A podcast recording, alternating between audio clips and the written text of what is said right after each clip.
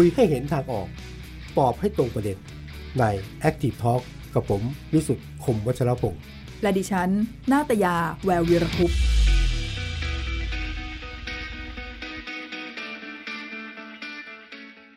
สวัสดีครับ สวัสดีครับ Active Talk นะฮะพบกันเช่นเคยนะเมื่อสักครู่นี้น่าจะได้ดูภาพสดๆ ก่อนเข้ารายการนะเขาเรียกเบื้องหน้า แชร์กันให้และเห็นเบื้องหลังวุ่ด้วยนะฮะกับ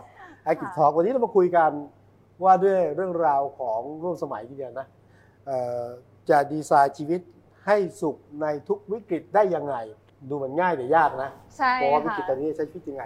มีคำถามมากมายกับเรื่องที่เกิดขึ้นนะครับโดยเฉพาะยิ่งค่ะช่วงนี้เราเจอทั้งโควิด เราเจอทั้งประเด็นเศรษฐกิจค่ะเจอเรื่องตกงาน เจอเรื่องลูกหลานหรือคนแก่เล่นในโซเชียลมีเดียอ่าแต่ว่าเชื่อไหมว่าธรรมะค่ะโดยคนรุ่นใหม่ ช่วยได้นะอืมแล้วเราเชิญแขกพิเศษของเรา วันนี้ก่อนจะแขกพิเศษนะครับ น้องพรีนมากี่รอบแล้วครับน่าจะหลายรอบแล้วหลาค่ะยรอบสนะมคุณหน้าคุณตากันแล้วผมวิสุทธิ์คมวัชรพงศ์ครับกับอาจารย์ พระศิลป์อินทรวงศ์สวัสดีอาจารย์ครับสวัสสวัดีสดีครัค่ะบขอบพระคุณมากอาจารย์ที่มาเยี่ยมมาเยือนเพราะวันนี้ เราต้องการให้คำตอบจากอาจารย์ครับอ๋อครับครับนะ อะก็อย่างอย่างที่ว่านะคะเศรษฐกิจสังคมการเมืองแบบนี้นะคะ ช่วงหลังโควิดเอง แต่เราก็ยังมีความท้าทายหลายอย่างที่เป็นโจทย์ของสังคมเลย คนต้องต้องการความเชื่อความศรัทธามาก ๆเลยะค่ะเราจะเอาใจไปผูกไว้ตรงไหน ดีนะคะที่จะไม่เป็นการลุ่มหลงงมงายหรือว่าผิดทิศผิดทาง วันนี้ก็เลยอยากจะชวนอาจารย์คุยถึงเรื่องว่าก่อนอื่นเลยเนี่ยค่ะ ตอนนี้เนี่ยมีไวรัลกระแสเยอะมากนะคะ หลายคนอาจจะได้เห็นภาพเกี่ยวกับ การเขาเรียกว่าทำปฏิบัติธรรม แต่ครับโดยวิธีการเนี่ยมันไม่เหมือนวัดทั่ว ๆ ไปทำไงหรือวิถีปฏิบัติของชาวพุทธในแก่นแท้ค่ะ ทีนี้เลยอยากสอบถามก่อนอันดับแรกเลยว่า เราจะปฏิบัติธรรม หรือว่าศึกษาธรรมะยังไง ให้ไม่เป็นการหลงทิศหลงทาง แล้วก็ไปให้ถึงธรรมได้จริง ๆ พบเจอความสุขที่แท้จริงได้อะค่ะ เพราะเห็นในคอลัมน์นี้ก็คือ อาจารย์เองก็ได้โค้ดไว้ในเพจด้วยใช่ไหมคะอ๋อครับครับ จริงๆธรรมะมันเป็นเรื่องของการบริหารจิตใจครับของตนเองนะครับ หลักใหญ่ ๆ ก็คือ ลดเรื่องของความโลภความโกรธความหลงอืมทำมีจิตโลภให้มีมันโกรธมีรู้หลสึงกว่าเบิกบานผ่องใสอ่าแบบเนี้ยอันเนี้ยคือประเด็นหลักของธรรมะครับครับเข้าใจก็จริง ๆ มันก็เกี่ยวข้องกับคนทุกคนอยู่แล้ว ไม่ว่าจะเป็นยุคไหนสมัยไหนครับละโลภละโกรธละหลงครับครัแล้บวก็ด้วยทำใจให้เบิกบานผมผมต้องบอกอย่างนี้ดีกว่า ละความโลภความโกรธความหลงด้วยกระบวนการที่อ่า ที่มันเป็นเทคนิคเฉพาะอ่า ครับ มันจะไม่เหมือนกับเวลาที่เราคิดพยายามทำความเข้าใจชีวิตด้วยตัวครับ เราเอง มันจะมีเรื่องของการเจริญสติเข้ามาเกี่ยว เรื่องของสมาธิเข้ามาเกี่ยวอืมพวกเนี้ยเปรียบเทียบไปมันเหมือนกับว่าทุกคนนะครับจริง ๆ แล้วทุกคนเนี่ยดำเนินชีวิตมาเนี่ยทุกคนเนี่ยมีหน้าที่อยู่อย่างหนึ่งอยู่แล้ว ไม่ว่าครับจะรู้ตัวหรือไม่รู้ตัว คือแล้วเราก็ทำสิ่งนั้นอยู่ตลอด คือพยายามทำความเข้าใจชีวิตค่ะ ทุกๆ คนนะครับทำอยู่แล้วจริงสิ่งปะเนี้ยจริงจริงๆใช่ไหมจ๊ะเราดำเนินชีวิตมาเราก็ต้องเรียนรู้ประสบการณ์นะครับเหรอเช่น วันนั้นเราโกรธคนนี้ครับวันนี้เราผิดหวังจากอันนั้น เราเติบโตมาเราเรียนรู้เรื่อยครับ ที่ที่ผมถามว่างั้นครับเพราะอะไรฮะผมกลับรู้สึกอย่างนี้นะๆครับ คนบางคน ไม่พยายามทำความเข้าใจ หรือไม่พยายามทำความเข้าใจกับชีวิตตัวเองครับ แล้วก็ไปครับก็จะเจอกับครับสิ่งที่ไม่ปรารถนาแต่ก็ไม่ได้สรุปบทเรียนอะ ผมว่าเขาพยายามทำความเข้าใจนะครับ แต่ว่าช้าเร็วด้วยกระบวนการอ๋อที่มันแตกต่างกันค่ะครับทีนี้ครับเวลาที่เราพูดกันถึงหลักธรรมต่างๆเนี่ยเวลาที่เราเข้ามาเรียนรู้ในหลักธรรมต่างๆเนี่ยมันเหมือนกับว่าเราเข้ามาสู่กระบวนการที่มันเป็นระบบครับที่เราจะทำความเข้าใจจิตใจเราอะผ่านโปรเซสบางอย่างครับอ่ามันเหมือนกับว่าสมมุติว่าเราต้องการที่จะออกกำลังกายอย่างนี้ยครับ ถ้าเราไม่มีความรู้เลยครับ เราก็ออกกำลังกายแบบในแบบของเราอะแต่ถ้าเรามีอืมความรู้มีเทรนเนอร์มีอะไรอย่างเงี้ยมันก็ทำให้การออกกำลังกายเนี่ย มันมีประเอาสิทธิง่ายๆภาอพย่างมากวิ่งขึ้นนะอย่างครับวิ่งนะถ้าไม่มีคครับวามรู้เลยวิ่งแล้วก็เจ็บครับพใช่อเจ็บแล้วก็หยุดใช่คพรัอบหยุดแล้วไม่เอาแล้วใช่ครับเออมันเรื่องการจิตใจเนี่ยครับเวลาเราพูดถึงจิตใจเนี่ยครับมันไม่ได้ปฏิบัติได้ง่ายขนาดนั้นค่ะหมายความว่าเรื่องบางเรื่องเนี่ยเรารู้อยู่แล้วว่าไม่ควรคิดคิดแล้วมีความทุกข์แต่มันไม่ใช่ว่าเราอยากจะเลิกคิด ก็เลิกได้ หรือว่าเรารู้ว่าใช่เราใช่ใช่โกรธไม่ดีครับนะครับคนคนทั่วโลกรู้ว่าโกรธไม่ดี แต่ไม่ได้แปลว่าเขาจะหยุดยับยั้งโกรธชั่งใจได้ หรือว่าอิจฉาริษยาอย่างเงี้ยรู้อยู่รู้อยู่ แต่รู้ไม่ได้ดีแปลว่าจะทำได้ เพราะฉะนั้นไอ้ความรู้ในเชิงเหตุผลครับกับสภาพจิตใจที่มันครับทำได้จริงอะครับมันเป็นคนละเรื่องกัน เอาเอาเรื่องจริงนะประสบครับการณ์จริงนะอาจารย์เองก็เคยประเภทวนเวียนเรื่องการคิดเยอะเหมือนกันนะประวัติใช่ไหมครับ ครับครับเราคิดจนไม่ได้ครันบอนคิดจนประเภทสุขภาพเสียแล้วคิดไม่มีทางออกอะค่ะครับที่สุดแล้วการจัดการกับความคิดของคนเป็นไงของอาจารย์เอง ก็คือเมื่อก่อนผมจะเป็นคนที่ชอบอ่านหนังสือก็อ่านหนังสืออ่านคือพยายามคำความเข้าใจชีวิตด้วยการอ่านครับค่ะอ่านประวัติบุคคลสำคัญ อ่านหนังสือปรัชญาอืมอะไรต่างอืมๆสังเกตชีวิต เก็บบทเรียนจากผู้เฒ่าผู้แก่แบบนี้คครัรับบแต่ผมพบว่าไอไอการทำความเรียนรู้ชีวิตอย่างนั้นน่ะ มันเห็นผลช้าค่ะอ๋อหอเพราะว่าอืมเพราะว่าที่สุดแล้วเนี่ยมันก็เป็นแค่การสะสมข้อมูลนะครับอืมอ๋อตราบใดที่จิตใจเรายังคิดไม่เลิกเนี่ยครับครับ มันก็ยังมีความทุกข์อยู่ดียิ่งรู้เยอะยิ่งทุกข์เยอะครับยิ่งเขาถึงเขาถึงว่ามันมีเทคนิคของการเจริญสติบ้างทำสมาธิบ้างพวกนี้ครับอ่าแต่คนส่วนใหญ่เนี่ยเวลาที่เราจะคิดว่าเออเราจะไปทำสิ่งเหล่านี้ ไอ้สิ่งเหล่านี้มันจะมีประโยชน์อะไรอย่างเงี้ยคนส่วนใหญ่ก็คือไม่เข้าใจมันอืมค่ะแล้วก็คิดว่าเออเราทำความเข้าใจชีวิตในแบบของเราก็ได้ครับอืมครับแสดงมันก็ว่าเลยทำให้วิธีทุกข์กานารนก็ครับสำคัญใช่ไหมคะ ที่จะทำไปให้ถึงเป้าหมายของการอ่ามี enlightenment เนาะหรือว่าการบรรลุธรรมหรือการบรรลุบรรลุความคิดบางอย่างให้กับตัวเอง วิธีการที่ถูกต้องจึงสำคัญถูกไหมคะ เพราะว่าอย่างอาจารย์ประสิทธิ์เองก็พบว่าการอ่านหนังสืออย่างเดียวเนี่ยมันอาจจะไม่ใช่ how to ที่จะเป็นทางลัดไปสู่ได้เลยในทันที ซึ่งจริงๆแล้วในสังคมก็มีวิธีการเยอะมากที่คนเรียกว่าเหมือนกับทดลองกันไปเรื่อยๆ ใช่ไหมคะ ในการที่พยายามจะทำสมาธิในการที่จะสร้างกุศลหรือว่าทำอะไรบางอย่างตามความเชื่อ อย่างที่เขาคิดว่าทำแล้วมันจะนำไปสู่สิ่งที่ดีกว่า เราก็เลยจะเห็นวิธีการเยอะมากเลยอะค่ะในในในการปฏิบัติที่เรียกว่าปฏิบัติธรรมอะไรที่อาจารย์พระศิลป์มองว่า เป็นสิ่งที่ทำแล้วมันอาจจะนำไปสู่ความงมงายหรือเปล่า อาจจะไม่ใช่วิธีที่ถูกต้องหรือเปล่า แล้ววิธีการอะไรที่จากการเรียนรู้ของอาจารย์ แล้วมันเป็นทางลัดไปสู่สิ่งนั้นได้จริง ๆ ซึ่งหมายถึงอาจจะหมายถึงความสุขความสงบหรือความสำเร็จเริ่มจากตัวเองอะค่ะ คือคือผมคิดว่ามนุษย์เราต้องมี เราต้องนั่งคุยกับตนเองครับอ่ามันมันแล้วมันคือการที่เราจะสนใจสิ่ง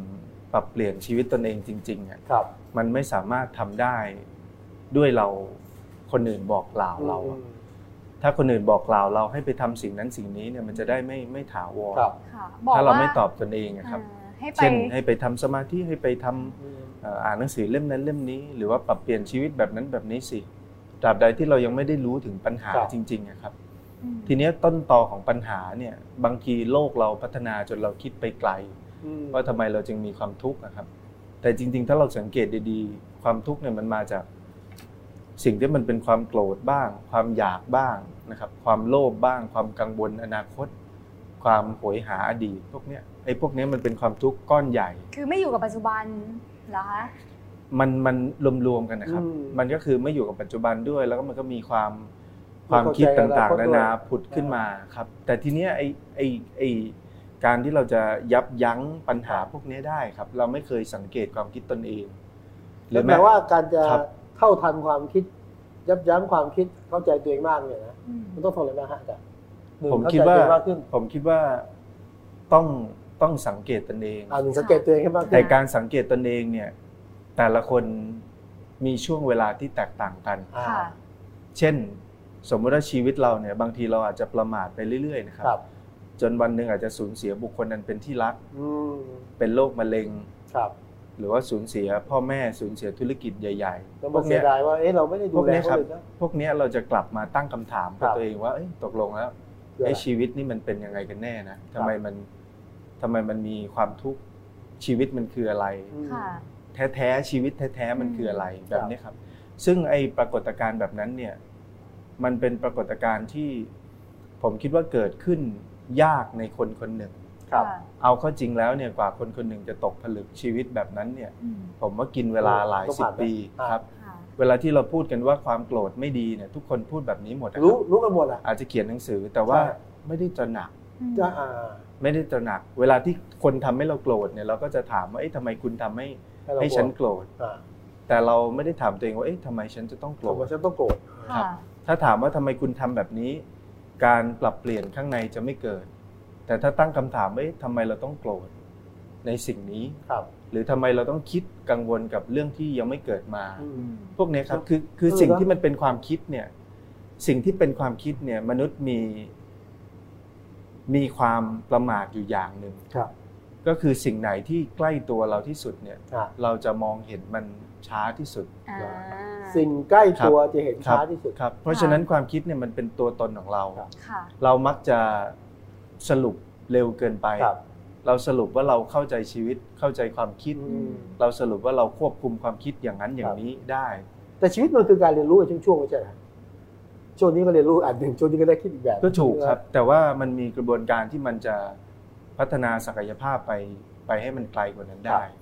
เพียงแต่ว่าไอการพัฒนาศักยภาพไกลกว่านั้นเนี่ยมันจำเป็นต้องมีการเรียนรู้อย่างเป็นระบบค่ะอย่างในพระไตรปิฎกเนี่ยนะครับ ท่านระบุไว้ว่าบางคนเนี่ยบรรลุอรหันต์ครับตั้งแต่อายุเจ็ดขวบ นั่นหมายความว่ามันมีกระบวนการบางสิ่งบางอย่างเนี่ยที่มัน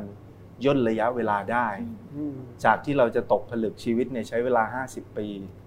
เราอาจจะมีกระบวนการบางอย่างที่มันเร่งสปีดตรงนั้นขึ้นมาครับไอ้ตรงนั้นเนี่ยคือหลักของการภาวนาครับค่ะ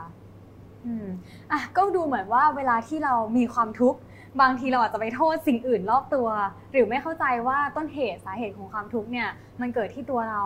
ความคิดบางอย่างของเราหรือเปล่า ความรู้สึกบางอย่างที่ทำให้เราเป็นทุกข์เป็นร้อนหรือเปล่าถูกไหมคะ มันก็เลยชวนให้เรากลับมานึกถึงกับตัวเอง ดูจิตใจตัวเอง แล้วก็เอาไปสู่ปัญหาที่แท้จริง และอาจจะเป็นสิ่งที่ดับได้ด้วยตัวเอง อันนี้น่าจะเป็นหลัก ไม่แน่ใจในธรรมะเขาเรียกว่าหลักอะไรนะคะ คือหลักหลักการเจริญสตินะครับ ถ้าคนครับมีความความรู้พื้นฐานเนะครับ การเจริญสติเนี่ยมันเป็นการที่ฝึกตนเองให้พ้นไปจากอำนาจความคิดค่ะมันจะไม่เหมือนการคิดในเชิงบวกอืมการคิดในเชิงบวก เช่น เราคิดในความหวังเรามีค่ะความทุกข์สมมติว่างานเราไม่ดีเราอาจจะคิดแก้ไขปัญหา แล้วคิดมองไปที่มันครับเป็นความหวังค่ะซึ่งอันเนี้ยเป็นเป็นมันเป็นสิ่งที่เราทำเป็นอยู่แล้วครับโดยสัญชาตญาณโดยเกิดมาเนี่ยมนุษย์ คิดเชิงบวกเป็นอยู่แล้วค่ะแต่การเจริญสติเนี่ยมันเป็นการที่แยกจิตของเราเนี่ยนะครับ ในพระพุทธองค์ท่านบอกแยกจิตออกมาเห็นค่ะกระบวนการทำงานของความคิดอืมซึ่งมันเป็นวิธีที่ทำให้พ้นไปจากอำนาจความครับคิดค่ะโดยที่ไม่ได้ต้องมาดัดแปลงความคิดอือืมมพูดง่ายๆมันไม่เหมือนการทำความเข้าใจชีวิตด้วยการครับคิดอะอะอืมเพราะว่าต้นทางของความทุกข์เนี่ยครับมันจริง ๆ แล้วมันมาจากความคิดค่ะเพราะฉะนั้นแล้วเนี่ยต้ทางความทุกข์ครับ ถ้าคุณไม่คิดาคุณจากไม่ทุกข์วาอะดเมื่อสักครู่อาจารย์บอกว่าครับพื้นฐานของมนุษย์เนี่ยครับคิดบวกอยู่แล้ว พื้นฐานมนุษย์นี่ไม่ได้คิดบวกนะครับเหรอหรือมนุษย์อะไรส่วนใหญ่คิดลบเออนั่นสิครับส่วนใหญ่คิดลบใช่ไหมคิดลบครับคิดเช่นผมบอกว่าเอียดเนี่ยคุณจะคิดว่าโครมค่ะอะถูกถูกครับนั่นแหละครับ มนุษย์ส่วนใหญ่คิดลบ เวลาเจอคนอ่าอาจจะดูไม่น่าไว้ใจ คุณก็จะจินตนาการไปค่ะแต่สิ่งเนี้ยนะครับมันเลยความคิดเนี่ยมันมีปัญหาในตัวมันเองอืม เวลาเราพูดถึงความคิดเนี่ยเราจะมักจะให้แง่มุมมันที่ดีครับ แต่ทุกครั้งเวลาที่เรามีความทุกข์เนี่ยก็คือความคิดมันสร้างทั้งนั้นอืมแต่ความคิดเนี่ยมันสะสางปัญหาที่มันสร้างเนี่ยค่ะได้แค่บางส่วนอืมอืมเพราะฉะนั้นเขาจึงมีระบบของการพัฒนาตนเองอะให้อยู่เหนืออำนาจความคิดค่ะซึ่งไอ้ตรงเนี้ยมันครับมันอาจจะใช้เวลาแค่ชั่วโมงเดียวอืมพูดกันไม่จบไอ้ตัวนี้คืออะไรมัไอ้ตัวนี้คืออะไร ถ้าเป็นศาสนาพุทธเนี่ยเขาเรียกคว่ารับสติปัฏฐานสี่อืมสติ วิปัสสนากรรมฐานอ๋อหยุดคิดไหมคะ หยุดคิดหรือพิจารณาความคิดของตัวเอง เวลาที่เราจะจะโหมดความคิดเนะครับหนึ่งคือเราคิดในเชิงลบ ครับ ซึ่งอันนี้ถือว่ามากที่สุดค่ะ ในแต่ละวันเนี่ยถ้าคุณอืมไปดูเนี่ย คุณคิดในเชิงลบนี่เยอะที่สุด อืมอาจจะเยอะกว่าแบบคิดในเชิงละบวก วันนี้จะคุยเรื่องอะไรเบื่อเมื่อเหงาค่ะ ไม่รู้ว่าตัวเองคิดอะไรครับใจลอยนะครับ พวกเนี้ยถือว่าเป็นที่ผมผมเป็นอารมณ์ในเชิงลบล่าให้ฟัอาจารย์ครัเพื่อบนผมเนี่ยนะเขาบอกว่าเขาตื่นเช้ามาเขาดูว่า วันนี้เขาคิดอะไรบ้างนะอ่าจดเลยนะหนูก็เช้าเป็นคิดลบอะไรอ๋อคิดบวกอะไร ครับบ่ายเย็นครับ ค่ำปรากฏว่าเขาบอกว่าอ๋อทั้งวันเลยนะเขาคิดลบประมาณเจ็ดสิบจริงๆมนุษย์ทุกคนเป็นอย่างนี้นะครับ แต่ว่าถ้าไม่ได้ครับ โน้ตไม่ได้มีสติไม่ได้คิดกับมันก็ปล่อยผ่านไปคืออย่างที่ผมบอกครับ คือความคิดเนี่ยมันใกล้เรามาก เพราะฉะนั้น คนกายยังไม่เห็น เพราะฉะนั้นถ้าคนไม่สังเกตความคิดจริง ๆ เขาครัจะบไม่รู้ว่าวันๆความคิดเขาทำงานยังไงค่ะครับ ไม่สังเกตความคิดก็คือเข้าไปเป็นมัน เขาถึงค่ะต้องมีเทคนิคว่าออกมาดูอืมสิ่งแรกเนี่ยมนุษย์คิดลบเยอะที่สุดครับ คิดลบเยอะที่สุดนะครับ คิดจมลงไปในความคิดลบนี่เยอะที่สุดค่ะแทบจะทุกคนอืมถัดมาเป็นคิดบวกหรือคิดเชิงกุศล แต่นี่ยังไม่ใช่การใช้ความคิดที่มีคุณภาพที่สุดครับ ถัดมาคือจิตสงบคือไม่คิดอืม ไม่ซึ่งคิดนี่ขั้นสูงสุดนะไม่คิดหมายความว่าอยู่กับสิ่งที่อยู่ตรงหน้า ไม่มีความตัวเป็นตัวตนเข้ามาครับเกี่ยว คือจิตเป็นสมาธิคแบรับบนี้ครับ ถัดมาคือเห็นการทำงานของความคิดครับค่ะถัดมาคือพ้นพ้นไปพ้นเลยจากอำนาจความคิดอืมครับ ซึ่งคนส่วนใหญ่นะครับ พัฒนาความคิดอยู่แค่แค่ไหนฮะเลเวลหนึ่งเลเวลสองนะแค่นั้นเองเพราะฉะนั้นเขาจึงมีความทุกข์เป็นปกติอยู่แล้วอะครับอาจารย์ผมผมไม่รู้คิดคลรับบป่ะนะผมก็รู้สึกว่าคน คนส่วนใหญ่หรือคนส่วนหนึ่งไม่ครับรู้ด้วยซ้ำไปว่าตัวเองคิดลบ คือคือคิดลบเนี่ย เวลาหรือคิที่ดลเราบอะไรมองเรื่คำองว่าคิดลบเนี่ยคครัรับบเราอาจจะมองแค่กังวลอ่าอาจจะมองแค่เอ่อมองโลก เหมือนหรืออะไรคิดก็ไปไม่ก่อนอะไรคิดไม่ไปดีหมก่ดอนละเออแต่จริง ๆ คิดในเชิงอกุศลเนี่ยครับมันคือทุกอย่างอะที่จิตคุณเศร้าหมองอะครับมอันนั้นมันก็คืออกุศลหมโอดเคอะบางทีเราแค่เหงาครับเราอาจจะไม่ได้คิดลบกับใครเออแต่มันก็อาจจะสวนกับตัคืวอเอง คือทันทีที่จิตขุ่นมัวครับค่ะเราต้องครับยอมรับตามความเป็นจริงว่าสิ่งนั้นเนี่ยมันได้อืมสร้างความทุกข์ให้เราค่ะ บางครั้งความขุ่นมัวเล็กๆเนี่ยครับเวลามันสะสมนานๆเนี่ยอืมมันก็ตกตะกอนเป็นความซึมค่ะความเซ็งต่างๆในชีวิตเนี่ยครับค่ะแต่ว่าอืมอย่างที่ผมบอกอะครับ เวลาที่เราแก้ไขปัญหากันทางโลกเนี่ยครับค่ะโลกของเราบูชามากๆ คือเราบูชาความคิดอืมบูแต่ชาเราเหตุและผลครับแต่เราลืมมองไปว่าความคิดมันเป็นปัญหาในตัวมันเองค่ะ พูดง่ายๆคือถ้าตราบใดที่เรายังแก้ไขปัญหาความคิดนะครับอืมอืมด้วยระบบความคิดค่ะเราคิดลบเราจะเอาคิดบวกเข้ามาแทนเนี่ยค่ะถึงไงปัญหามันก็ไม่หลุดครับอ่ามันแล้วก็เปจะลี่ยวนอยู่อย่างนั้นนะคแล้วรับเปลี่ยนความคิดความทุกข์ให้เป็นความสุขไม่ได้เหรอคะสุขทุกข์เนี่ยมันเหมือนเหมือนเงากับวัตถุอะครับ สมมติว่าเนี่ยผมบอกว่าเนี่ยผมชูอันนี้มาอืมคุณต้องการอันนี้อย่างเดียวโดยที่ไม่มีเงาเนี่ยครับอ่าเป็นไปไม่ได้เป็นไปไม่ได้ครับเป็นไปไม่ได้เลยเพราะฉะนั้นอืมเพราะฉะนั้นเป็นคืของคู่กัน เป็นของคู่กัน เพราะฉะนั้นต้องต้องทิ้งทั้งสองอย่าง แต่สิ่งเนี้ยมันเป็นสิ่งที่เข้าใจได้ค่อนข้างยากอืมในพื้นฐานความคิดของคนทั่วไปนะครับอืมธรรมะเนี่ยจริง ๆ มันมีอยู่สองระบบครับ ระบบที่หนึ่งเนี่ยเป็นธรรมะที่คนส่วนใหญ่ในโลกเข้าใจกัน พูดคุยกันรู้เรื่องเขาเรียกว่าธรรมะแบบโลกิยะอืมพูดง่ายๆว่าเป็นธรรมะแบบโลกโลกอ่าเข้า ยังใจไงง่ายอะคะดีทำบุญเราได้กุศลอย่างนี้หรือเปล่าครับอ่าเป็นเป็นคคนนดีดีซื่อสัตย์อ่ากตัญญูรู้จักให้อืมเป็นพลเมืองที่ดีค่ะอ่าไม่ทำเนี่ยร้เขาเรียกว่าธรรมะแบบโลกโลกอ๋อเป็นธรรมะที่ป้องกันไม่ให้เราเบียดเบียนคนอื่นอืมแต่ก็ถือว่าใช้ได้อยู่ไหมคะแต่ถ้าเราทำสิ่งเหล่านี้ไปแล้ว ความทุกข์มันลดแค่ระดับเดียวอือืมม ความทุกข์ทางใจก็ยังมีอยู่ดีค่ะครับ เช่นคุณเป็นพลเมืองดีเนี่ยไม่ได้มีการันตีว่าคุณจะไม่เหงาอืมอ่าไม่เศร้าไม่เจ็บปวดค่ะถูกไหมครับครับ คุณเป็นพ่อแม่ที่ดี ไม่ได้แปลว่าคุณจะไม่กังวลอืมอ่าใช่ใช่ใช่คุณเป็นคนที่ถือศีลห้าได้ครับ ก็ไม่ได้แปลว่าคุณจะไม่มีความเครียดอืไม่มีความโกรธอืมไม่ใช่ศีลห้านี้ป้องกันแค่ร่างกายอืมค่ะกับวาจาครับค่ะพูดง่ายๆคือมันบล็อก ไม่ให้ตัวเราเนี่ยสร้างความเดือดร้อนให้คนอื่นอืมแต่ว่าอำนาจความคิดมันก็ยังทำงานอยู่ดีค่ะสุดท้ายแล้วเราจะเป็นพลเมืองดี เป็นผู้นำที่ดี เป็นพนักงานที่ดี เป็นเจ้านายที่ดี ไม่ได้ช่วยให้เราหนีความทุกข์ไปได้อืมแสดงว่าต้องมีหลักครับสูตรแบบเขา step ถึง up มีขึ้นไปธรรมะอีกชุดหนึ่งครับค่ะเป็นธรรมะที่เขาเรียกว่าพระพุทธองค์ท่านเรียกว่าธรรมะชั้นลึกอ่าก็เรียกว่าธรรมะโลกนี่ธรรมะชั้นลึกโลกุตละธรรมค่ะ ก็คือเป็นธรรมะที่ทำให้เราพ้นไปจากอำนาจความคิดของตนเองค่ะซึ่งอันเนี้ยถ้าจะพูดเรียนตามตรงก็คือมันไม่ได้อยู่ในฐานความเข้าใจที่คนส่วนใหญ่จะเข้าใจได้ง่ายค่ะ เราสามารถที่จะพอจะบอกคอนเซปต์หรือสรุปให้กับคุณผู้ชมได้ฟังแบบง่าย ๆได้บ้างไหมคะๆก็คือตัวเราเป็นเป็นต้นเหตุของความทุกข์นะครับ ความคิดทุกอย่างนำมาซึ่งความทุกข์ เราก็เพต้องราะฉะนั้นทำตัวเองเพราะฉะนั้นกระบวนการอะไรก็ตามที่เราแก้ไขปัญหาความทุกข์ ค่ะ ด้วยความคิดเนี่ยครับครับ มันก็จะไม่มีวันหลุด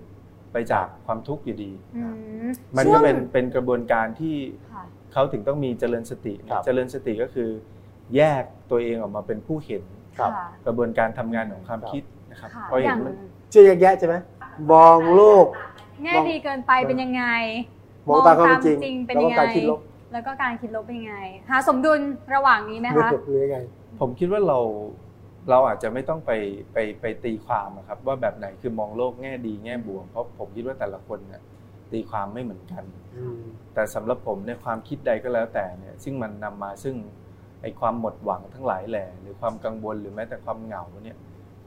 ผมคิดว่าไอ้ความคิดในรูปแบบเนี้ยครับ ถ้าเป็นไปได้เราก็พยายามเบี่ยงเบนมัน ให้มันเป็น ในเชิงที่มันจะทำให้มีความหวังมีกำลังใจแบบนั้นดีกว่า เพราะว่าจริงๆ แล้วไอ้คำว่ามองโลกแง่ดีแง่บวกเนี่ยจริงๆ คนก็ไม่ได้เคยบัญญัตินะอืมเพราะจริงๆแต่มันรู้สึกล้วไม่ได้แปลนะว่าโดยครับโดยโดยเขามรู้สึกคนทั่วไปนะอืมไอ้ไอ้นี่มันลบอะมันไม่ควรอะอะไรเงี้ยครับหรือที่บวกก็ควรต้องคิดบวกต่อไปจริงจริงๆผมอยากแนะแนะนำให้สองท่านนะครับครับ เรียนรู้เรื่องเกี่ยวกับเรื่องของการเจริญสติครับ เช่น พระพุทธองค์ท่านค้นพบสิ่งที่สำคัญสำคัญนะครับ เช่น ท่านค้นพบว่า ความเป็นตัวเราเนี่ยมีประกอบด้วยร่างกายค่ะอ่าประกอบด้วยความคิดอืมประกอบด้วยจิต ค่ะ ตรงเนี้ยคนก็ไม่ค่อยเข้าใจแล้วว่าจิตกับความคิดนี่คนละอย่างต่างกันยังไงนะ ครับใช่ครับเออเนาะ เพราะฐานอืมฐานตรงเนี้ยครับ กระดุมเม็ดแรกเนี่ยที่พระพุทธองค์ค้นทรงค้นพบนะครับ ในฐานความรู้สึกของเราเนี่ยเราจะคิดว่าความคิดเนี่ยคือตัวตนของเรา ค่ะ แต่จริง ๆ เอาเข้าจริงสิ่งที่ท่านค้นพบจริงๆคือความคิดเนี่ยไม่ใช่ตัวตนของเรา อืความคิดมันมีกระบวนการบางอย่าง ที่มันทำงานเป็นอัตโนมัติที่เราอาจจะควบคุมไม่ได้ครับเราจะควบมนุษย์ทุกคนจะควบคุมความคิดได้แค่บางครั้งค่ะบางครั้งครับบางครั้งและเป็นส่วนน้อยอืไม่ใช่ส่วนใหญ่ส่วนน้อยค่ะส่วนใหญ่แล้วเนี่ยถ้าคุณสังเกตนะครับ เช่น ผมตั้งคำถามว่าเวลาที่คุณขับรถเนี่ยอืมคุณขับรถอยู่ดีๆเนี่ยครับะคุณอาจจะคิดถึงเรื่องในอดีตคำถามก็คือเรื่องที่มันผุดขึ้นมาในอดีตเนี่ยเออมันคำถามคือสิ่งนั้นน่ะเราตั้งใจคิดหรือมันผุดขึ้นมาเอง ไม่นะอืมบางทีมันก็ถ้าสังเกตดีๆแวบเข้าเมื่อไหร่มาไม่รู้เหมืนะอนที่เขาบอกว่าบางทีไม่ได้อยากคิดแต่มันก็คิดโดนวางครับ นั่นแหละครับ นั่นแหละครับ นั่นแหละครับ เป็นการสั่งสมของความจำค่ะพระพุทธองค์ท่านเรียกสิ่งนั้นว่าสัญญาอืมอ่าสัญญาหมายจำแล้วอยู่ดีๆ วันดีคืนดีมันผุดขึ้นมาค่ะสิ่งที่คุณทำก็คือเมื่อมันผุดขึ้นมาแล้วคุณคิดต่ออืม แต่พอคุเราณคิดเราต่อก็เนี่มียความพยายามมันก็จะมีจะบอกว่าความไม่ทุกข์คิดไม่อะผมคนหนึงอะไม่คิดไม่คิดไม่หรืคิอดเราจะต้องแบบว่าอุ้ยมันยิ่งคิดใหญ่เลยนะเรารู้สึกว่าเราทำไงล่ะคิดขึ้นมาแล้วครับนะเออพอเลิกคิดเรื่องนี้ดีกว่า แล้วคืคิอดคิดคือต่อความด้วยคิดเนี่ยความคิดเนี่ยมันเป็นสิ่งที่มีความเจ้าเล่ห์อยู่อย่างหนึ่งตรงที่ค่ะว่าเรื่องอะไรก็ตามแต่นะครับ ที่คุณไม่อยากคิดอะมันต้องคิดคุณจะคิดมากขึ้นเลยอืมเช่น เวลาเราดูหนังเนี่ยพระเอกนางเอกอาจจะอกหักอาจจะหนีไปทะเล แต่ในความเป็นจริงในชีวิตจริงอืม คุณยิ่งไปทะเลคุณยิ่งเศร้าอ่าอ๋อเรื่องที่ไม่อยาครักบจำกับครับจำนั่นเรื่องนั่นนั่นน่ะคือเป็นเรื่องตลกมากครับเพราะฉะนั้นเวลาที่เราพยายามที่จะในโมเมนต์ที่เรามีความทุกข์อะครับ แล้วเราพยายามที่จะมีความสุขเนี่ย เราพยายามที่จะเบี่ยงเบนทัศนคติให้มันเป็นเชิงบวกเนี่ย มันกลับยิ่งทำให้พลังคิดลบเนี่ยมันยิ่งมากขึ้น ครับอืมครับ เพราะฉะนั้นเนี่ยส่วนใหญ่แล้วเนี่ยเวลาที่เรามีความทุกข์เนี่ยสิ่งที่มันช่วยเราได้จริง ๆ ก็คือเวลาอืม เวลาถ้าเราไม่มีเทคนิคนะครับอ่าหมายถึงค่ะถ้าเราไม่มีเทคนิคที่จะแยกตัวเองออกมาเป็นผู้เห็นความคิดอืเนี่ยมครับส่วนใหญ่แล้วอำนาจความคิดมันก็ทำงานไปเรื่อยๆ จนเวลามันผ่านไประดับหนึ่งค่ะอำนาจความคิดต่างๆ มันก็คือเบาลงค่ะอาจารแล้ย์วมีเทคครันิคบไหมคะ ว่าเราจะเป็นผู้เฝ้ามองความคิดได้ยังไงอะค่ะไม่มีเครื่องจับใช่ไหมอ่าเครื่องจับความคิดอะไรอย่างเงี้ยเนาะบางทีเราแบบว่าไม่อยากโมโหเลยเออแต่นะคะ แต่โอ้โหร้อนไปหมด ก็คือเทคนิคก็คือทำตามหลักที่ที่พระพุทธองค์ท่านว่าไว้นะครับ เช่นที่ท่านให้ศีลมาเนี่ยก็คือควบคุมกายวาจาค่ะเช่นคุณโมโหใครก็ตามแต่จิตใจเนี่ยมันไม่สามารถจะดับได้ทันทีอืมก็อาจจะควบคุมแค่คำพูดการกระทำก่อนค่ะเสร็จแล้วเนี่ยถ้าเราดูเนี่ยทำไมบางครั้งหลาย ๆ ท่านไม่เข้าใจว่าเอ๊ะทำไมให้ทำอานาปานสติ เช่นรู้ลมหายใจนะครับ การที่เราเอาจิตมารู้ลมหายใจเนี่ยมันเป็นการที่ทำให้ความคิดเนี่ยไม่แสสายอ่ารู้ลมเข้ารู้ลมออกเนี่ยมันจะทำให้จิตอยู่กับสิ่งนี้ แล้วเวลาที่คุณหยใจเข้าลึกๆค่ะคุณความคิดคุณผุดขึ้นมาเนี่ยครับท่านได้เห็นเห็นเสร็จก็ดึงกลับมา การที่เราเห็นซ้ำๆเนี่ยครับเราจิตใจเราจะเกิดความเข้าใจอย่างหนึ่งว่าความคิดเนี่ยมันทำงานเป็นอัตโนมัติอืมถึงตอนนั้นเนี่ยจิตมันจะเบื่อเบื่อการเข้าไปเข้าไปยึดยึดถืออารมณ์พวกนี้ครับอืมอันนั้นน่ะมันเป็นเหตุที่ทำให้ กลายเป็นคนที่อารมณ์เนี่ยมันจับไม่ติดครัค่ะบพูดง่ายๆอารมณ์มันผุดขึ้นมาแต่ใจคุณไม่เข้าไปอ่าเข้าไปคลอเคลียร์มันค่ะแต่ว่าสิ่งนี้คือไม่สามารถที่จะพยายามทำได้เองนะครับอืมมันเหมือนกับว่าต้องมีกระบวนการบางอย่างที่สอนน่ะค่ะสอนตัวเราอืมเราไม่สามารถจะคิดให้เราเลิกคิดได้อะค่ะเอาอย่างนี้ดีกว่าอ่าเราไม่สามารถครับ เราไม่สามารถเลยนะ เราไม่สามารถที่จะคิดให้เราเลิกคิดได้ เราไม่สามารถที่จะคิดให้เราเลิกคิให้ดได้ เราเลิกคิดได้ครับแต่เรามีวิธีฝึกตัวเองครับให้ทำสิ่งนี้ได้ ใช่ไหมคะทำทำสิ่งนี้ได้ครับอืมก็คือก็คืออย่างที่ผมบอกอะว่าอืมผมถึงอ่าถึงแนะนำสองท่านนะครับ ลองดูลองไปเรียนสิ่งนี้ดูค่ะแล้วอาจจะเข้าใจได้ว่ามันว่ามันมีกระบวนการทำยังไง ค่ะพินว่าคือบางทีเนี่ยถ้าเราเขาเรียกว่าเหมือนการยับยั้งชั่งใจประมาณหนึ่งนะคะ เวลาที่คิดอะไรร้ายๆขึ้นมา แล้วเราอุ้ยหยุดก่อนดีกว่า ปล่อยวางสักเล็กน้อย มันก็จะทำให้เราไม่ไปกอดรัดฟัดเหวี่ยงกับครับความโลภความโมโห หรือว่าความรู้สึกต่างๆ ที่มันเป็นอกุศล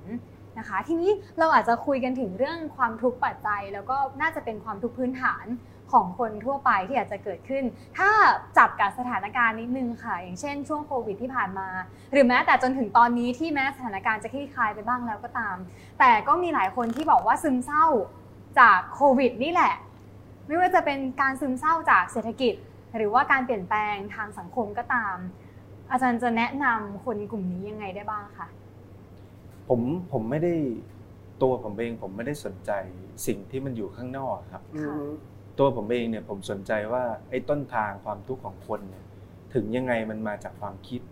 ครับต่อให้มันไม่ได้มีโควิดอะไรอะคนก็มีความทุกข์กันอยู่แล้วอืมทุกยุคทุกสมัยนะครับ มันไม่ใช่ว่า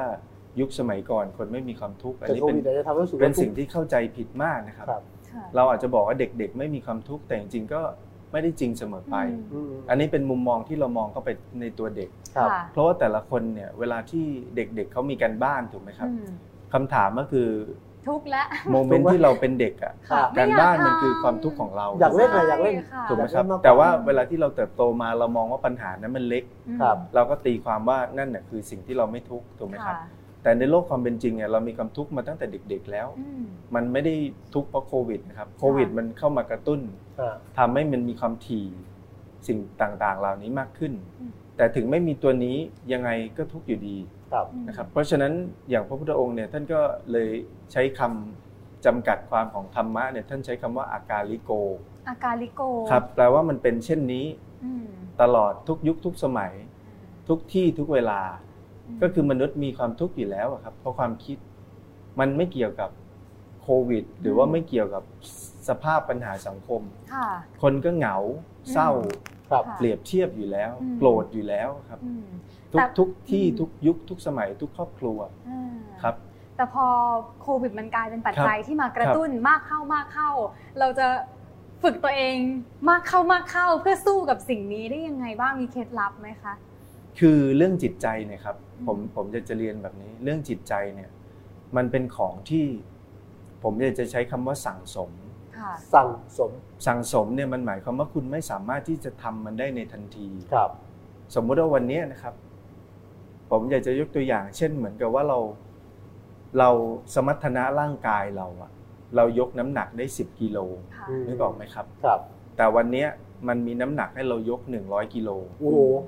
แล้วคำถามจาก10เป็นที่ร้อยเราถามตัวเองเนี่ยคครัรับบว่า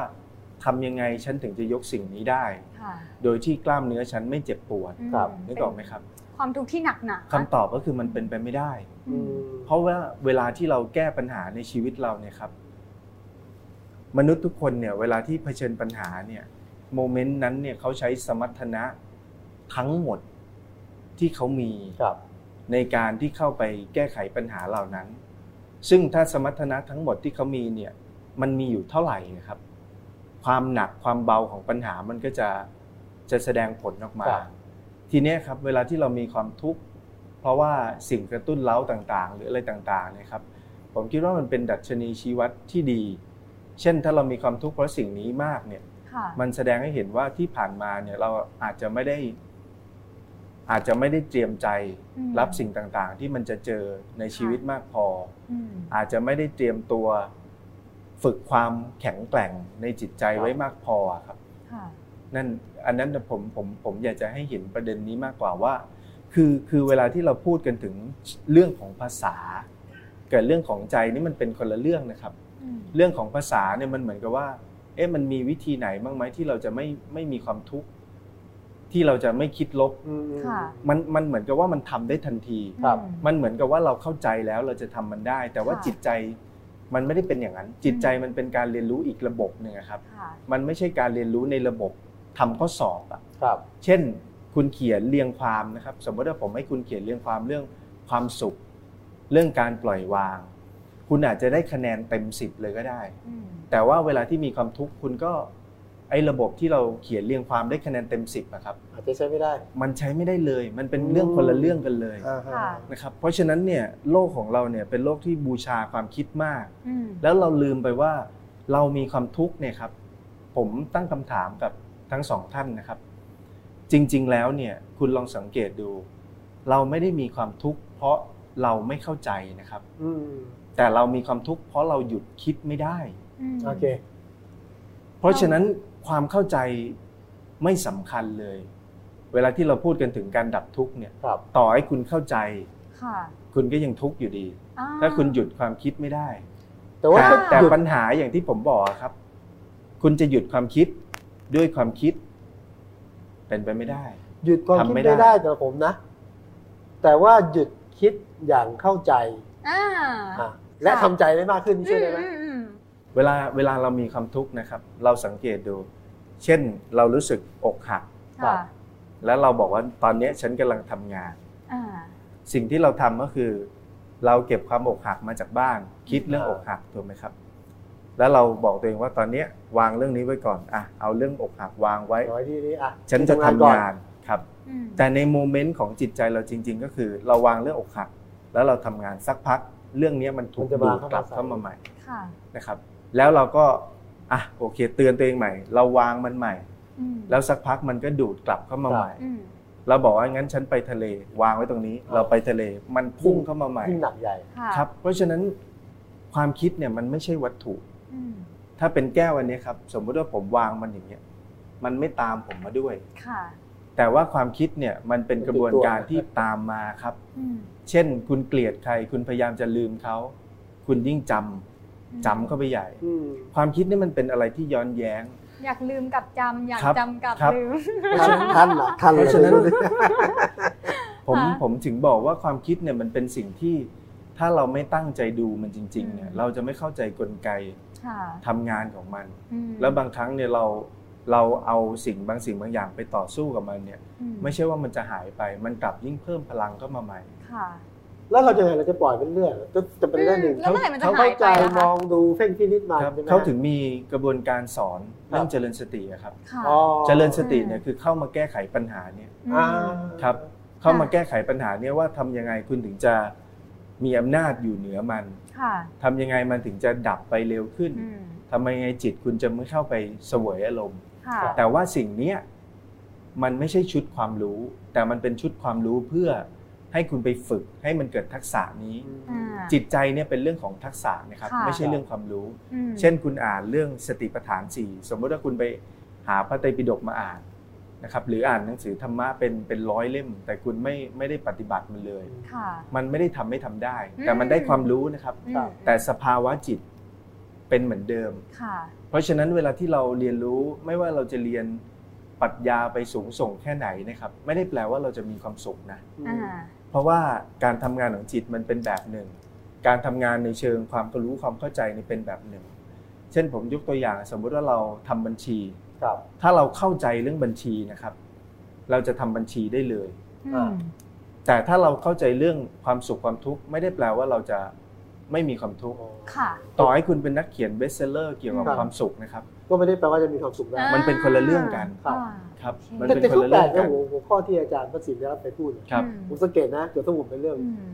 สุขทุกวันสุขยังไงอ่าอะไรยังไงใช่ไหมใช่ไหม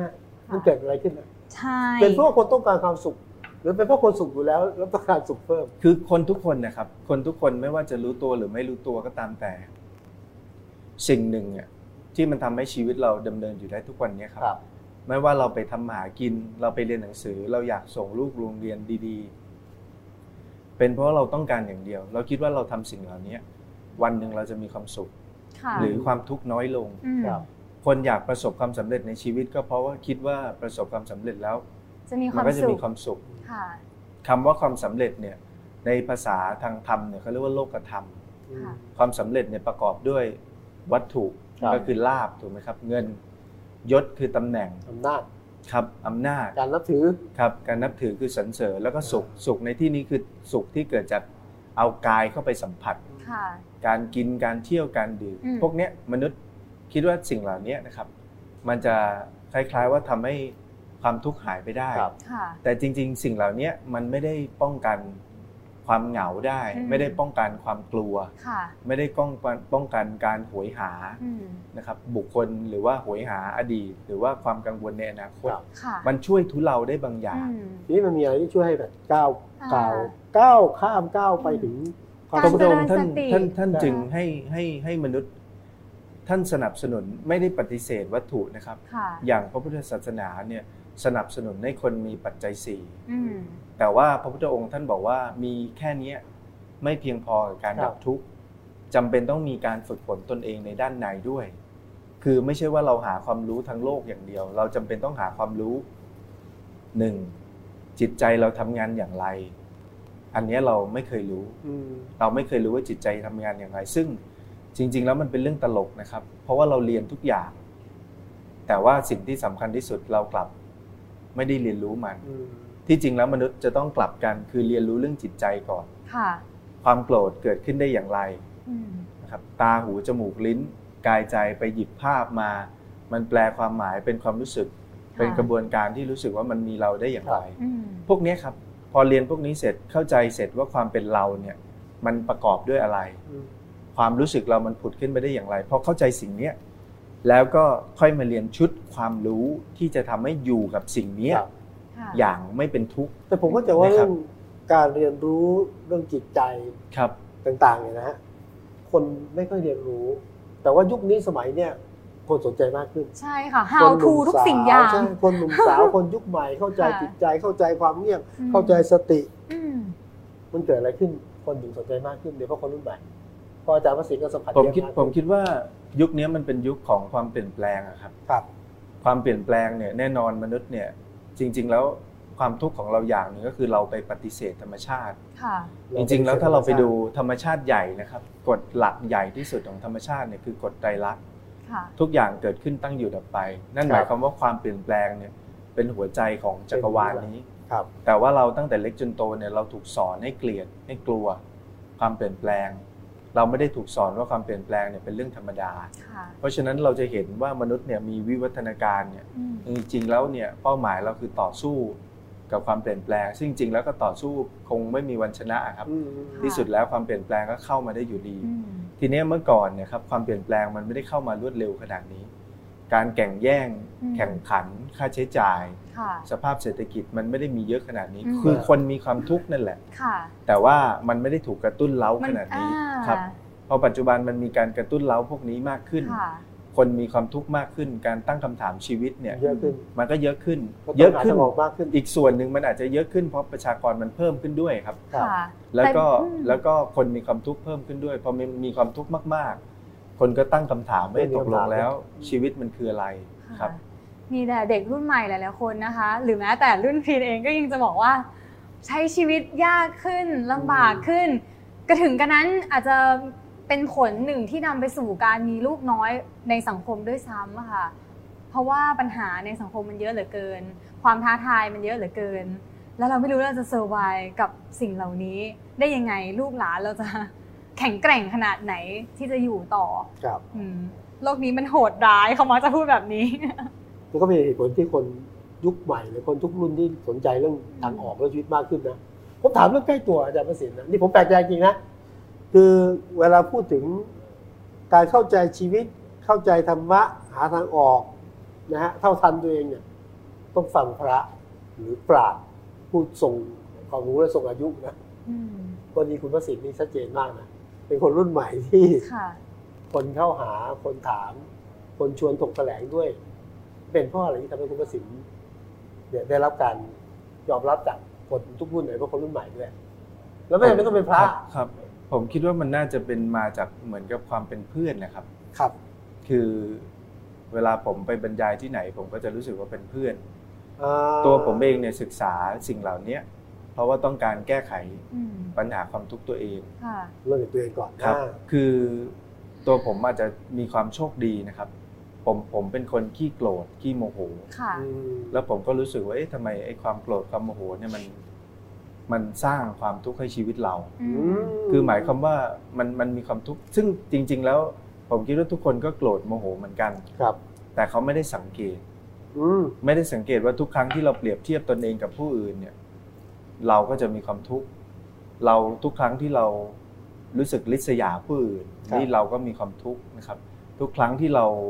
โอ้อวดตนเองอ่าด้วยมานะอัตตาพวกเนี้ยมันนำมาซึ่งความความทุกข์ทั้งหมลึดกๆแล้วมันทุกข์นะครับเพียงแต่ว่าสิ่งเนี้ยผมคิดว่ามันมีอยู่ในคนทุก ๆ คนน่ะค่ะแต่ว่าเขาไม่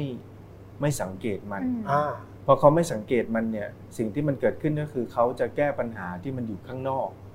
มันยังมาไม่ถึงต้นกำเนิดความทุกข์จริงๆอะครับครับผมคิดว่าถ้าใครก็ตามแต่เนี่ยที่ที่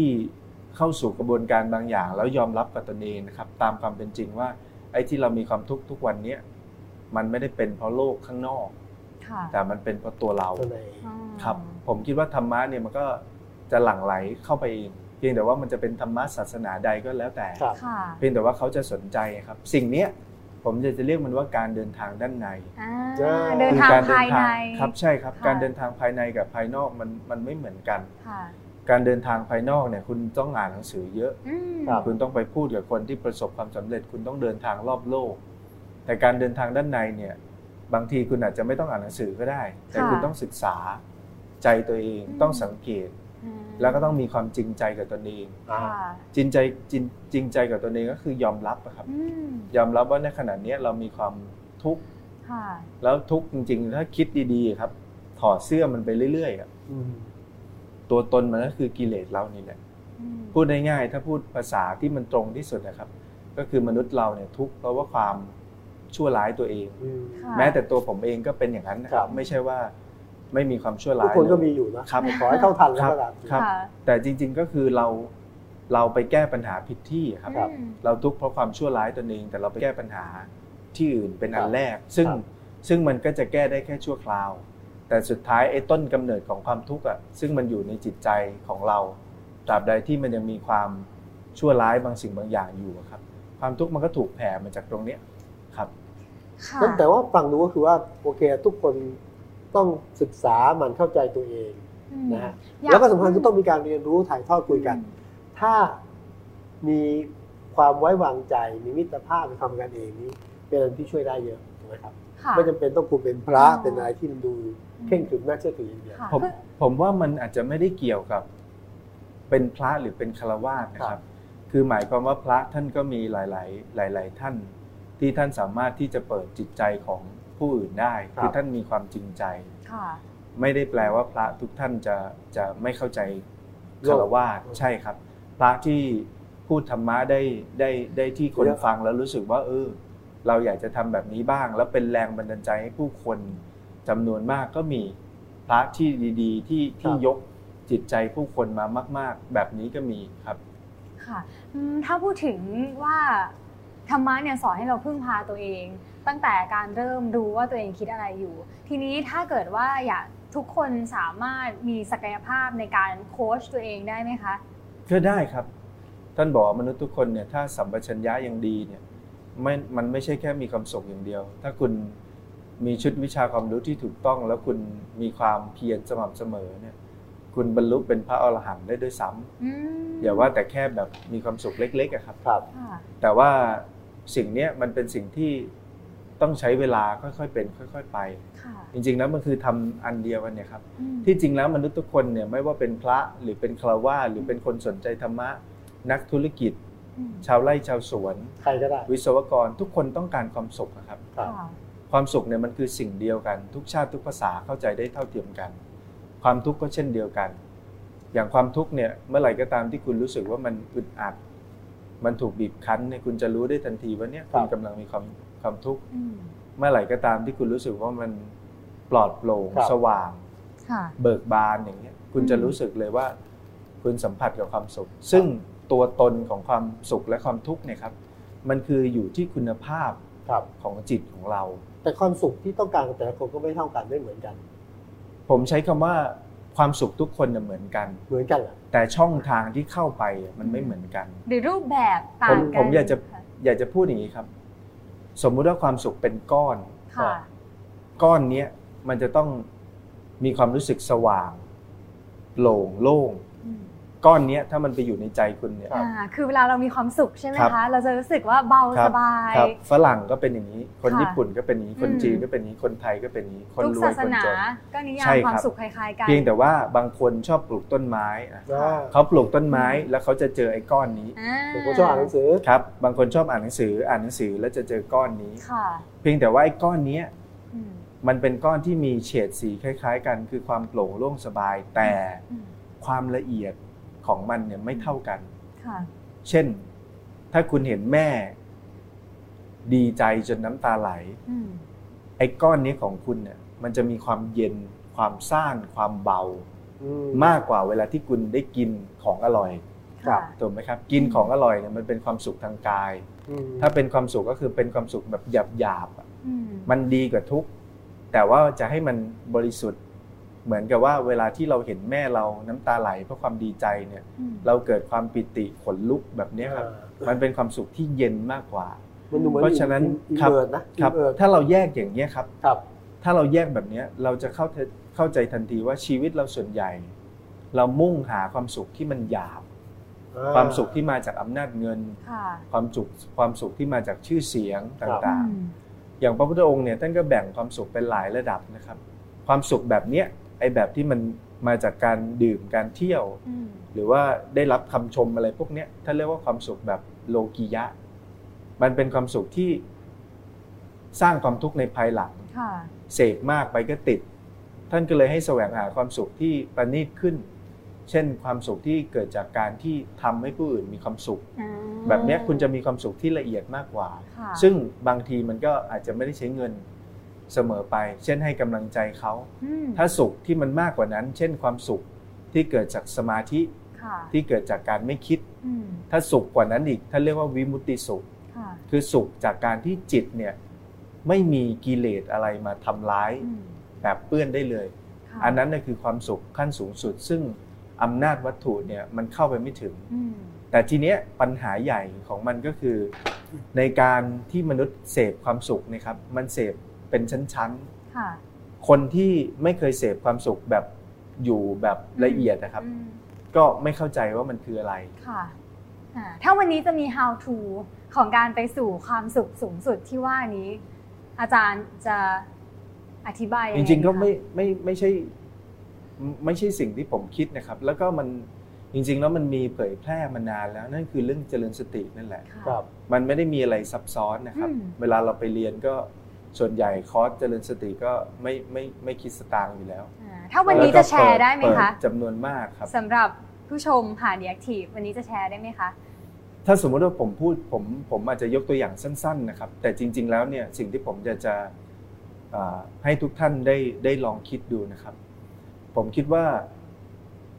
บางสิ่งบางอย่างอะมันเป็นสิ่งที่ควรค่าแก่การศึกษาเล่าเรียน คือผมจะพูดในเรื่องการเจริญสติให้สั้น ๆ ก็ได้ครับเช่น พระพุทธองค์ท่านให้เอาจิตมารู้ที่ลมหายใจนะครับทำตัวประหนึ่งนายทวารเฝ้าประตู ลมเข้าให้รู้ ลมออกให้รู้ ถ้าคุณอยู่กับลมหายใจได้ อันเนี้ยความคิดคุณจะไม่แสสายค่ะเมื่อมันไม่แสสายเนี่ย คุณไม่ปรุงแต่งมันเยอะอืมความสุขก็เพิ่มขึ้น แต่ทีเนี้ยท่านได้เห็นเวลาที่ความคิดผุดขึ้นมา ท่านให้เห็นว่าอ๋อความอยากผุดขึ้น ความโกรธผุดขึ้น ความอิ่มผุดขึ้น ความหิวผุดขึ้น ให้เห็นการปรากฏของมันแล้วก็ดึงกลับมาไอ้แบบเนี้ยเวลาเราเห็นบ่อยๆ เราจะเข้าใจว่าความคิดเนี่ยนะครับมันทำงานเกิดเกิดดับดับๆของมันเป็นธรรมชาติอืมแต่ทีเนี้ยนะครับผมคิดว่าผมพูดแค่เนี้ยไม่ได้ทำให้หลาย ๆ ท่านเข้าใจ บางทีอาจจะนำไปสู่ความสับสน ด้วยซ้ำเพราะมันเป็นเวลาที่มันสั้นเกินไปครับที่เราจะมาพูดกัน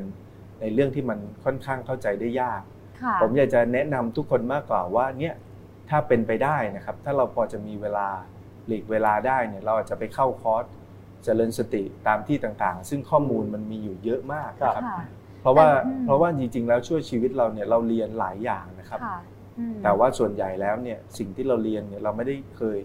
เราไม่ค่อยเรียนรู้อะไรครับที่เกี่ยวกับตัวเองเท่าไหร่อาจารย์นี่ก็เปิดคอร์สเป็นช่วงๆเยอะ ก็มีเปิดอยู่ตลอดครับ ค่ะ แต่ก็เชื่อว่าน่าจะเป็นหลักคิดที่ทุกคนใช่สามารถนำไปฝึกได้ง่าย ๆ เลยนะคะครับเวลาที่เรารู้ฝึกสึกได้ตัวง่ายเปล่าไม่รู้นะอ่าอ่าขึ้นอยู่กับบุคคลด้วย แล้วก็ฝึกเนาะผมก็ต้องฝึกหายใจฝึกหายใจกับครับตัวเองเวลาโมโหก็ลองจดจ่อกับลมหายใจครับใช่ไหมคะว่าเราคิดอะไรอยู่จริงๆนะมันมันเป็นอย่างนั้นได้ช่วยใช่ได้ใช่จริง ๆนะคะ พี่แอ๊ะอย่างครับแบบบางทีที่เรารู้สึกว่า ใจเรามันเตลิดมากๆเลย แต่ว่าพอเราได้นั่งนิ่งๆ หายใจเข้าลึกๆค่ะ อย่างน้อยมันก็มีช่วงขณะหนึ่งที่เราได้ช้าลงความคิดช้าลงใจที่มันร้อนรุ่มก็ได้ช้าลงด้วยเข้าใจตัวเองเยอะขึ้นค่ะ ดูความคิดของผู้ชวนคนรอบข้างเดินทางภายในไปพร้อมกันไปพร้อมกัค่ะ คือจริง ๆ แล้วจุดที่ทำให้คนสนใจเรื่องตัวเองครับ มันมันจะผ่านกระบวนการขั้นตอนที่เขาสังเกตตนเองไม่ได้ อย่างที่ผมบอกไปแล้วครับ สิ่งที่ยากที่สุดน่ะไม่ใช่การหาความรู้ เพราะความรู้มันมีอยู่เยอะมากครับ สิ่งที่ยากที่สุดคือการสร้างแรงบันดาลใจให้ตัวเอง ว่าถึงเวลาที่เราจะต้องมาเรียนรู้จิตใจของเรามคือความรู้เนี่ยครับมันมีรออยู่แล้วค่ะแต่ว่าการสร้างแรงบันดาลใจให้ตัวเองเนี่ยมันหลอกตนเองกันไม่ได้ เพราะว่าทุกวันนี้เนี่ยผมคิดว่าคนส่วนใหญ่นะครับ ผมคิดว่าร้อยเปอร์เซ็นยอมรับทั้งนั้นว่าการเจริญสติมีประโยชน์อ่า ยอมรับทั้งนั้นว่าการพัฒนาจิตเนี่ยมีประโยชน์ คือเราเราอาจจะไม่ต้องคุยด้วยซ้ำอะว่าตกลงแล้วสิ่งเหล่านี้มันมีประโยชน์ครับบ้างหรือไม่นะครับ ส่วนใหญ่แล้วเนี่ย เรายอมรับว่ามันมีประโยชน์ แต่ว่าเราแต่ว่าจะเราไม่ได้เอาตัวเข้าเออไปจะเข้าไปเกี่ยวพันครับ ผมยกตัวอย่าง เช่นเราหาเงิน การหาเงินเนี่ย สมมติถ้าผมตั้งคำถามว่าหาเงินเนี่ยเราคิดว่ามันหายากหรือหาง่าย เงินนี่หายากถูกไหมครับค่ะมันต้องทำกระบวนการหลายอย่าง แต่จิตใจความเชื่อลึกๆของเราอะเรามั่นใจ ว่าทำได้ เรามั่นใจว่าเงินเนี่ยมันช่วยเรื่องความสุข อ่าเราต้องเชื่อก่อนเนาะใช่ใช่กับเพราะสิ่ฉะงนั้นนั้นถึงมันยากแค่ไหน ก็ต้องหา เราจะไปเอามันมา อ่าแต่และว่า หาแรงไดฟ์เอแต่ในงขนาดเดียวกันนะครับ เราไม่เชื่อว่าว่าจิตที่มันมีความโลภความโกรธความหลงน้อยเนี่ย ค่ะมันนำมาซึ่งความสุขเหมือนกัน อืมคือปัญหาคือเนี้ครับ คือเราไม่เชื่อมันค่ะอืม หลักศาสนาพุทธเนี่ยสิ่งแรกที่สำคัญนะครับ ข้อแรกที่พระพุทธองค์ท่านวางไว้ คือศรัทธาอืมศรัทธานั้นหมายความว่ามีความเชื่อว่าความสุขความทุกข์เนี่ยครับมาจากอำนาจของเราเอง มนุษย์สามารถบรรลุขีดสูงสุดของความเป็นมนุษย์ได้ก็คือไม่มีความทุกข์เลยครับพวกนี้ครับรวมอยู่ในศรัทธาข้อแรก ส่วนใหญ่แล้วปัญหาของของสังคมของเราจริง ๆ ไม่ใช่สังคมของเรานะครับ จริง ๆ แล้วเป็นทั่วทั้งโลก ปัญหาคือเราไม่ได้มีความเชื่อว่า การเดินทางด้านในหรือการขัดเกลากิเลสของเราเองเนี่ยมันจะนำมาซึ่งความสุข เพราะว่าเมื่อไหร่ก็ตามที่เราเชื่อเนี่ยครับค่ะเราจะไม่มีปัญหาในการหาข้อมูลอืมเพราะข้อมูลมันเยอะมากทุกวันนี้ครับมันจะมีแรงบันดาลใจให้ครับเราไปครับควานหามันเอง เพื่อที่เราพระจะพุทธได้องค์ในท่านสิ่งบอกที่เราว่าอยากได้การที่มนุษย์คนหนึ่งนะครับสมัยพุทธกาลนะครับ เคยมีคนถามท่านว่า เอ๊ะไอ้ไอ้การทำสิ่งเหล่านี้อืม ขูดเกลาตนเอง ขัดเกลาจิตวิญญาณเนี่ยมันสำคัญมาก แต่ทำไมคนไม่ค่อยได้ทำอืมค่ะคำตท่านบอกว่าคืเพราะเขาไม่ได้สังเกตชีวิตอืมเรามัวหาเงินอยู่หรือเปล่า ใช่ครับอืมพระพุทธองค์ท่านใช้คำนี้เลยนะครับ เกี่ยวกับการหาเงินเพราะท่านไม่ใช้ได้คำสังว่าเกตชีวิตท่านบอกว่าเพราะมนุษย์หมกเมาอยู่ในโลกธรรมค่ะหมกเมาในโลกธรรมก็คือ ท่านบอกเราใช้ชีวิตตั้งแต่เกิดยันตายเนี่ยเพื่อแสวงหาแค่นี้เองครัค่ะบวัตถุชื่อเสียง เงินทอง แล้วก็ถึงจุดท้ายก็จึงจึงไม่ได้หันมาสำรวจจิตใจตนเองค่ะแล้วคนก็ถามท่านว่าเอ๊ะเราทำยังไงถึงจะสำรวจสิ่งเหล่านี้ ท่านบอกต้องพิจารณาสิ่งที่มันเป็นธรรมชาติ เช่นเราเกิดมาวันหนึ่งมีการแก่ มีการเจ็บ มีการตายค่ะวันหนึ่งพลัดพรากจากบุคคลนั้นเป็นที่รักอืมการมาอยู่กันในครอบครัวเนี่ยอยู่ชั่วคราวค่ะไม่มีใครอยู่ปฏิเสธถาวรได้อืมการได้มาได้มาวันหนึ่งคุณเสียไป ถ้าทุกคุณอย่างพิจารณาสิ่งเหล่านี้ครับไม่เที่ยงซ้ำๆค่ะ พิจารณาซ้ำๆในพระพุทธศาสนาเนี่ยมีอยู่คำหนึ่งเนี่ยเขาเรียกว่าโยนิโสมนสิการอืมแปลว่าการคิดอย่างแยบคาย การคิดอย่างแยบคายไม่ใช่คิดแค่ครั้งเดียว เช่นเราอ่านข่าวคนตายเนะครับ ไม่ได้ทำให้เรารู้สึกว่าเราจะต้องตายนะครับอืมเพราะฉะนั้นมันต้องน้อมจิตเข้ามาว่าเออวันหนึ่งเราอาจจะตายค่ะเราเห็นคนตายเราน้อมจิตเข้ามาเออชีวิตมันไม่แน่นอน วันหนึ่งมันอาจจะเป็นเรา การเห็นเนี่ยมันยังไม่เป็นประสบการณ์ครับ ถ้าเราไม่เอามาคิดนะครับครับ ทีเนี้ยวิธีที่ทำให้เราเข้าหาธรรมะแล้วมีศรัทธาได้เร็วเนี่ยมันคือเราต้องคิดถึงสิ่งที่มันต้องเกิดขึ้นอืมกับชีวิตเราจริงครับๆซึ่งเราต้องยอมรับว่าจริง ๆ แล้วเราก็แทบจะไม่ได้คิดถึงมันเลยครับแต่แต่บางคนก็ไม่ยอมรับความเป็นจริงใช่ไหมอาจารย์คนทั่วไปเนี่ยไม่อยากพูดถึงความตายครับอ่าไม่อยากพูดถึงเลี่อะยงไรได้ที่มันเลี่ยงดูเป็นความทุผกมข์สังเกตแม้แต่คำอวยพรนะครับ คนจะบอกให้มีแต่ความสุขมีความสุขค่ะแต่ไม่มีใครบอกว่า ขอให้พ้นทุกข์คือคำว่าแค่คำว่าทุกข์เองไม่กล้าพูดเลยอืมครับ เป็นเพราะเพราะอะไรอะคิดว่าเพราะความกลัว แต่ว่าเราจะไม่พูดถึงความตายไม่พูดถึงความทุกข์ ขจัดความกลัวเขาเพื่อที่จะสร้างความเข้าใจเออ ถึงเรื่องอนิจจังมันยังไง มันคือสิ่งเหล่านี้ครับมันคือที่จริงแล้วเนี่ยสิ่งใดที่มันต้องเกิดขึ้นกับเราอะครับ สิ่งนั้นเราควรศึกษาเรียนรู้ อืม เพราะเพราะอย่างนี้ยเวลาที่เราได้รับยศถาบรรดาศักดิ์เนี่ย เราจึง เราจึงถูกยศถาบรรดาศักดิ์ครอบงำค่ะอ่เพราะเราไม่ได้เรียนรู้อะครับ เราไม่ได้เรียนรู้ว่ามันมันมีอำนาจขนาดไหนอืมครับ คนส่วนใหญ่เนี่ยเวลาที่อาจจะวิพากษ์วิจารณ์คนใหญ่คนโตว่าเอ้ย คนนี้วางอำนาจ คนนี้เป็นเจ้านายที่วางอำนาจ แต่วันหนึ่งเวลาที่คุณได้หัวโขนขึ้นมาเอง คุณก็ไม่น้อยกว่าเขาหนักกว่าแล้วเขาอีกบางทีคุณก็ไม่น้อยกว่าเขาบางทีมันอาจจะองค์ลง เพราะว่าค่ะเออของพวกเนี้ยของพวกเนี้ยครับมันเหมือนกับว่าถ้าเราไม่ได้ เราไม่เข้าใจว่ามันคืออะไรครับ เช่นเราจะเข้าใจเรื่องความสูญเสียเนี่ย ผมยกตัวอย่างว่า เราทุกคนเนี่ยถูกสอนว่าสุขภาพเป็นสิ่งสำคัญค่ะใช่แต่มันไม่ได้แปลว่าเราจะเข้าใจคำนี้นะเอครัอบใช่ใช่ใช่ครับ หรือไม่ได้แปลว่าเราจะออกกำลังกายมากขึ้นครับจนกว่า ผมอยากจะใช้ว่าสิ่งที่มันน่ากลัวนะครับ อย่างพระพุทธองค์เนี่ยท่านท่านตรัสว่าให้อย่าดำเนินชีวิตด้วยด้วยความประมาทค่ะประมาทในที่นี้ก็คือประมาทในธรรมอืม เราคิดว่าสิ่งเหล่านี้มันเป็นเรื่องไกลตัวครับ เราคิดว่าสิ่งเหล่านี้มันเป็นเรื่องที่คนเฒ่าคนแก่เขาพูดกันพระก็พูดกัน มันเป็นเรื่องที่เชยหรืออะไรก็ตามแต่ค่ะแต่จริงๆวันหนึ่งเนี่ยสิ่งเหล่านี้มันต้องเกิดขึ้นกับเราอืมแล้วอย่างที่ผมบอกครับว่าจิตใจเนี่ยมันไม่ใช่ของที่ดีดนิ้วปุ๊บแล้วมาเลยมันมาเลยค่ะผมยกตัวอย่างเช่น ความเข้มแข็งเนะครับ ถ้าคนคนหนึ่งเขามีจิตใจที่เข้มแข็งเนี่ย คุณไม่มีวันที่จะไปทำลายความเข้มแข็งของเขาที่เขาสั่งสมมา ตลอดระยะเวลา 4-50 ปีได้แค่วันเดียว เขาจะไม่อ่อนแอ เพราะคำด่าของคุณแค่แค่คำเดียว เพราะเขาสั่งสมมานานอืมเช่นเดียวกันเวลาที่คุณสะสมตัวเองมาจนเป็นคนคิดมากค่ะสะสมตัวเองมาจนเป็นคนที่มีจิตใจที่หมดกำลังใจง่ายค่ะมันไม่สามารถที่จะทำได้วันเดียว ไม่สามารถที่จะเสกได้วันเดียวค่ะจิตใจเนี่ยมันเป็นสิ่งที่ ใช้เวลาค่อยๆค่อยๆสะสมนะครับค่ะถ้ามันจะดีมันดีอืมดีจากการสะสมเป็นครับร้อยเป็นพันวันอ่า